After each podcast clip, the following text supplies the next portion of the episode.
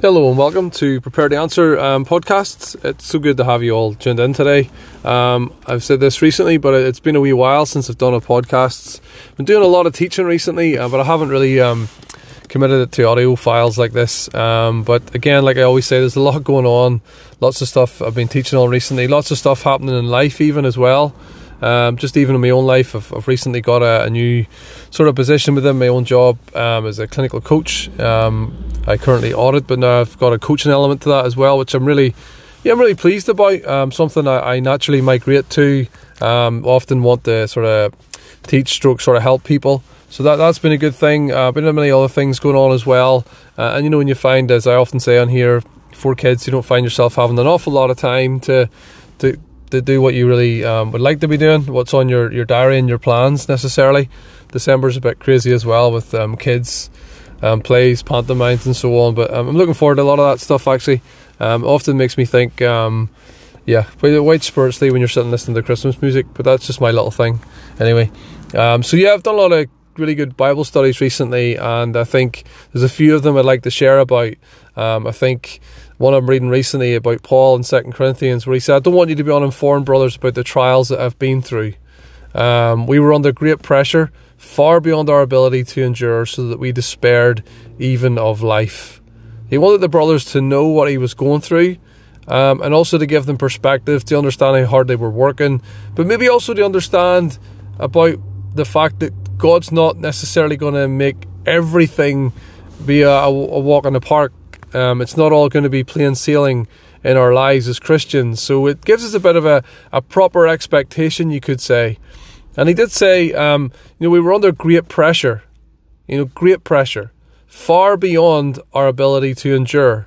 And I thought about that word, and I thought, far beyond our ability to endure. He doesn't say far beyond our ability to thrive, but just, it was far beyond our ability. So not even just beyond, but far beyond his ability to endure, just to endure. So he wasn't even able in his own strength to endure the trials that he was going through. And I thought, wow, I mean, that's the great man Paul. He said because of that, he then felt the sentence of death. He despaired of life, he said. Uh, it's definitely a scripture I've went through many times. I've I've had another recent challenges um, recently, just internal sort of insecurities I've had that I remember even from childhood. Little things been brought up to the surface again. No real idea why, but just found myself in a few moments where I really felt a bit discouraged. And I definitely needed God's help. But you know what? It makes me think.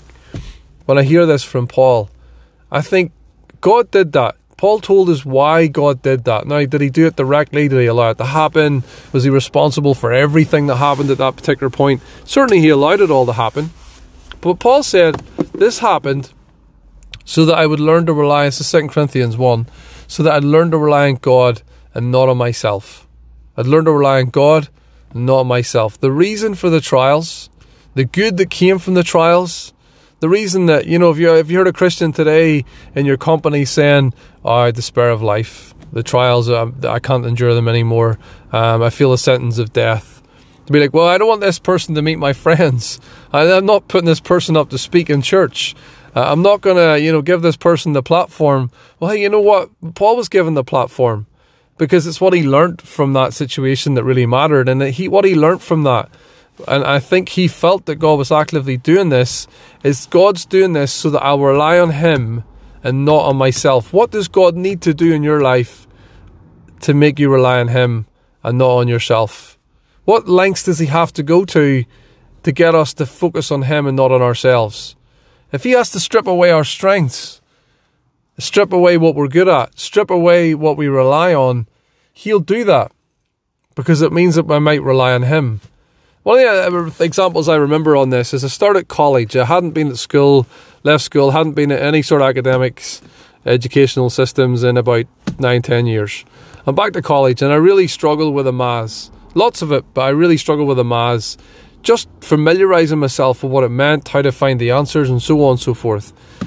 And I sort of, you know, plundered along myself for a little while, getting the work done to an extent. Just knowing I wasn't really acing this, I wasn't really doing very well. I'm just getting by, if if even getting by, just about enduring, if you like. But one of the things that me being so, find it so difficult at the start one of the reasons why that was so good was that made me then rely on someone in the church that I asked for help who was really good at maths.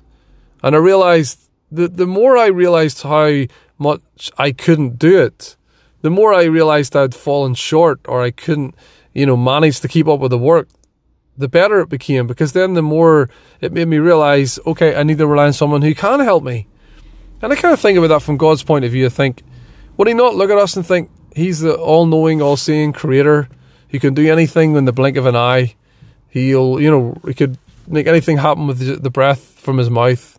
Like, he can do anything for us at any given moment. Would he not rather look down and see us and think, can they not rely on me and not on themselves? Is that not a better thing? So think, maybe what is God doing in your life at the moment? What is he showing you? What is he trying to strip away? And what lengths is he having to go to to get you to rely on him? What strengths are you hoping to rely on that he's trying to maybe remove from you at the moment? Or what what, what, what are the trials exposing at the moment? Um, so just some things to think about, a little bit of an update as to what I'm up to as well. As I say, several Bible studies at the moment. I taught the other night on miraculous gifts. Are they still uh, alive and well today, or is it actually ceased? Have they ceased? I've got an acronym and I was teaching on that. I'll bring up some updates on that. But just good to have you all with me today. Please drop any thoughts you have on what God's doing in your life right now. Um, and hopefully it's some, some help. I'll be back with you again very soon. Thanks for listening.